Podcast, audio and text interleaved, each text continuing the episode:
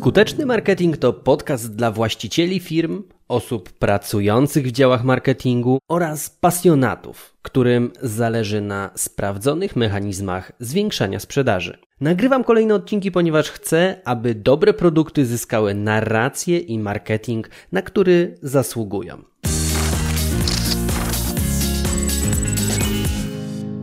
Jak powstaje dobra strona www i dlaczego to aż tyle kosztuje? To będzie temat dzisiejszego odcinka i nie skłamię, jeżeli powiem, że dzisiejszy biznes, każdy biznes powinien mieć swoją stronę www. Czasami oczywiście wystarczy prosta wizytówka, jak to się zwykło rzec w branży, a czasami potrzebny jest taki marketingowy kombine z pozyskiwaniem baz danych, z budową newsletterów, z blogiem, agregacją różnych materiałów z różnych miejsc i być może jeszcze systemem logowania i baz danych. Natomiast strona, jakby sobie na nią popatrzeć, jest takim w ogóle ubraniem biznesu. E, I właściwie nie znam firmy, której taka strona mogłaby zaszkodzić i której też budowa strony mogłaby spowodować jakąś dziurę w budżecie. Oczywiście, kiedy się to wszystko dopasuje, to jest warunek konieczny. No i w W-Biznes tworzymy mnóstwo stron internetowych, które są perswazyjne i przyjazne dla oka i prezentują rozwiązanie naszych klientów w taki przystępny przystępny sposób. I chciałbym się podzielić doświadczeniami, jak to się dzieje, że takie projekty jesteśmy w stanie realizować i robimy to dosyć szybko.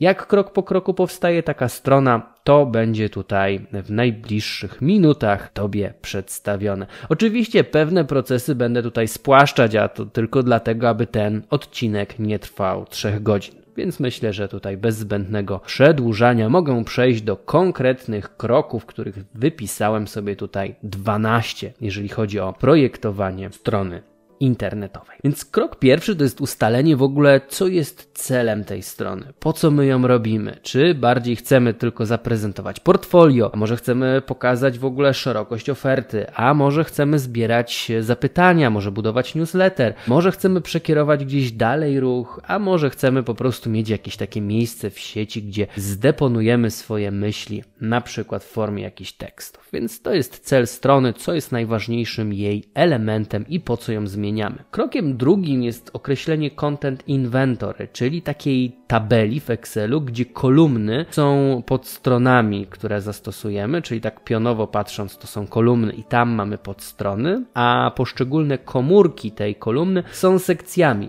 od góry do dołu, gdzie zapisujemy sobie, co po kolei będzie widział taki użytkownik, kiedy będzie scrollował sobie tą stronę od góry do dołu. No i warto rozpisać na tym etapie, jak może wyglądać taka wędrówka klienta po stronie. Profesjonalnie nazywa się to Customer Journey, czyli w jaki sposób nasi użytkownicy będą po takiej stronie się poruszać. No musimy im to maksymalnie ułatwić, aby oni mieli każdy kolejny krok zaraz przed sobą, zaraz pod myszką. W międzyczasie, czyli jak jedna ekipa ustala taki plan poruszania się po stronie, to programista powinien już tutaj pozyskiwać sobie dostępy, gdzie mamy hosting, gdzie klient ma hosting, gdzie ma domenę, kto te dostępy ma, to nie zawsze jest takie oczywiste. W międzyczasie grafik czy pyta o księgę znaku, czy jest logo, czy to logo jest wystarczające dobrej rozdzielczości, no i czy jest się do czego odnieść. Przy tej okazji też warto zapytać klienta, warto, żeby agencja, która będzie Ci wykonywała stronę, zapytała, jakie strony Tobie się podobają, jakie masz wzorce graficzne, które strony Ci się nie podobają, no bo to jest czasami kwestia gustu i zdarzało mi się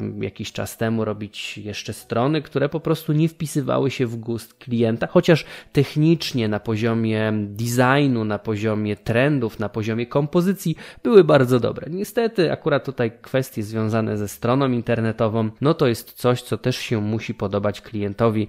Oczywiście możesz powiedzieć, że ma się podobać klientowi docelowemu, ale też jest taka zasada, że właściciel powinien być zadowolony z tego, co ma, bo wtedy z większą pewnością opowiada o swoim produkcie albo z większą pewnością reklamuje swoją stronę. Kiedy mamy to już wszystko poustalane, czyli obszar tutaj e, Content Inventory, obszar tej wędrówki, również mamy wszystkie dostępy pozyskane i mamy wytyczne co do tego, jak to powinno designersko wyglądać, to przechodzimy do siatki. Siatka to jest właśnie makieta strony. To jest taki etap, na którym tworzymy już pierwszą wizualizację, najczęściej czarno-białą, gdzie na takiej podstronie rozkładamy co gdzie będzie, jakie będą przyciski, co gdzie będzie z czym połączone, w jakich sekcjach, w jakiej kolejności już tutaj stricte na wersji graficznej. To jest trochę tak, że można byłoby sobie wziąć kartkę papieru i długopisem na niej rozrysować, co się gdzie znajduje. To jest potrzebne, abyśmy wiedzieli nad czym pracujemy i oczywiście ten etap też zaakceptowali z klientem, żeby się później nie okazało, że na ostatnim etapie coś się nie zgadza z projektem. Gdy zaakceptujemy sobie siatkę, to przechodzimy do layoutu. Layout to jest taki moment, który łączy koncepcję, grafiki, zdjęcia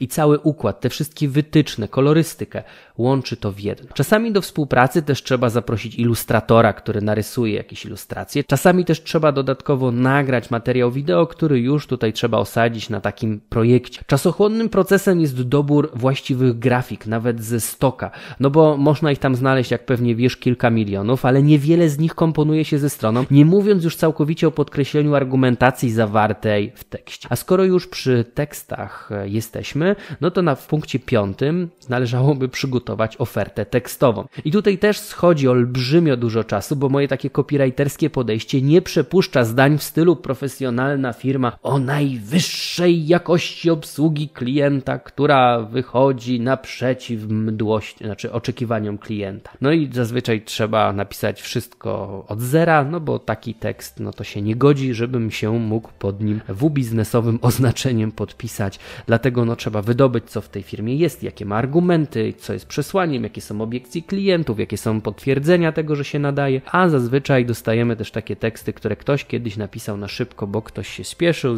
odpisał od konkurencji, no i teraz trzeba to wszystko ładnie poukładać. No więc mamy teksty, mamy grafiki, mamy to wszystko zaakceptowane, więc przechodzimy do etapu szóstego, czyli kodowania, gdzie wrzuca się projekt do pieczary z programistami, od czasu do czasu podrzuca pod tę jamę energetyka, no i po jakimś czasie wychodzi nam strona, którą da się klikać. Czy to już koniec procesu? Nie, jesteśmy dopiero w połowie, bo na etapie siódmym przechodzimy do wdrożenia. To wszystko trzeba przyspieszyć, trzeba dodać coś takiego jak favicon, czyli tą małą ikonkę, która się później wyświetla u góry. Trzeba sprawdzić, czy wszystkie formularze działają, czy one się integrują z bazami, czy jest strona dziękuję, na której będziemy zliczać konwersję e, po zapisie, na przykład na newsletter, czy po wypełnieniu formularza zapytaniowego. Trzeba też sprawdzić, czy jest zabezpieczenie przed włamaniem do panelu. Więc te wszystkie procesy, no, o nie trzeba zadbać, trzeba się zaopiekować tym. Punkt ósmy to jest ustawienie słów kluczowych SEO, czyli popatrzenie, czy we wszystkich nagłówkach, opisach, meta titles, meta nagłówkach, nagłówkach, meta, mm, opisach obrazków, czy wszędzie są właściwe frazy SEO. Punkt dziewiąty to jest wejście do Google Analytics, wejście do Ads Managera Facebooka i ustawienie konwersji niestandardowych, tak żeby wszystko dało się zliczać, aby ten marketing był maksymalnie, na ile to jest oczywiście możliwe, policzalny. Punkt dziesiąty to jest dodanie mapy strony, czyli takiej mapy, która ułatwia poruszanie się robotom Google po stronie do Google Search Console. To Google Search Console też trzeba połączyć z Analyticsem, aby to wszystko działało jak jeden sprawny organizm. Czasami też od razu przechodzi się do podpięcia map cieplnych, że w przypadku nowej strony, aby sprawdzać, jak właściwie ludzie chodzą po tym, po tym projekcie, który wykonaliśmy. Tutaj też podpina się różne czaty, call page, callbacki, czy wszystkie te narzędzia, które poprawiają konwersję na stronie. Jest to ważne, bo sama strona musi mieć też to oprzyrządowanie marketingowe. Na etapie 11 testujemy, czy wszystko działa, dopinamy detale, no a taką stronę to przecież trzeba przejrzeć, no tak jak klient, na komputerze, na laptopie, który ma 13 cali, na tablecie 11, 9, na różnych modelach telefonów, żeby się nie okazało, że później ktoś zrezygnuje z niej, bo u niego się to źle wyświetla.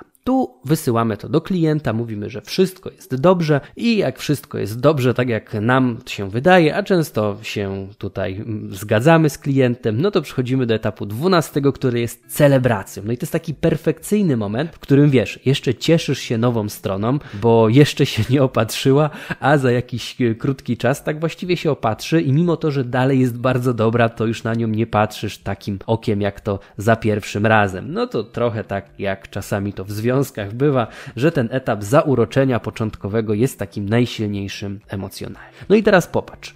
Na każdym etapie potrzebny jest człowiek o innej specjalizacji. Tego nie da się zrobić po prostu jednym programistą czy jednym grafikiem. Oczywiście są takie projekty, które wykona sam programista, ale im najczęściej brakuje dobrego wyglądu. Są takie projekty, które wykona grafik, ale one najczęściej są źle zakodowane. No jak widzisz, jest z tym sporo pracy, ale gdy wszystko jest ładnie rozplanowane, to da się taki cały projekt przeprowadzić w 4 do 6 tygodni, robiąc wszystko od A do Z. Czy da się szybciej? No oczywiście, że się da, gdy idzie się na kompromisy. Czy można tanio? Pewnie, że można, tylko zawsze czegoś będzie brakowało, bo taka jest zasada na rynku, że fachowcy to się cenią, no i jest ich na rynku stosunkowo niewiele, więc to zawsze na koniec dnia jest taka transakcja typu trade-off, coś kosztem czegoś. No i warto byłoby sobie na sam koniec zadać fundamentalne pytanie: czy na start potrzebujesz super profesjonalnej strony? Prawdopodobnie nie. Ale jeżeli działasz już kilka lat na rynku, to może wreszcie pora przestać korzystać z półśrodków i postawić na stronę, z której będziesz dumny, dumna? Nie wiem. Może tak jest. Liczę na to, że po wysłuchaniu tego odcinka rozszerzy się Twój sposób patrzenia na marketing. Tymczasem słuchaj, wdrażaj i zarabiaj. Ja trzymam za Ciebie kciuki.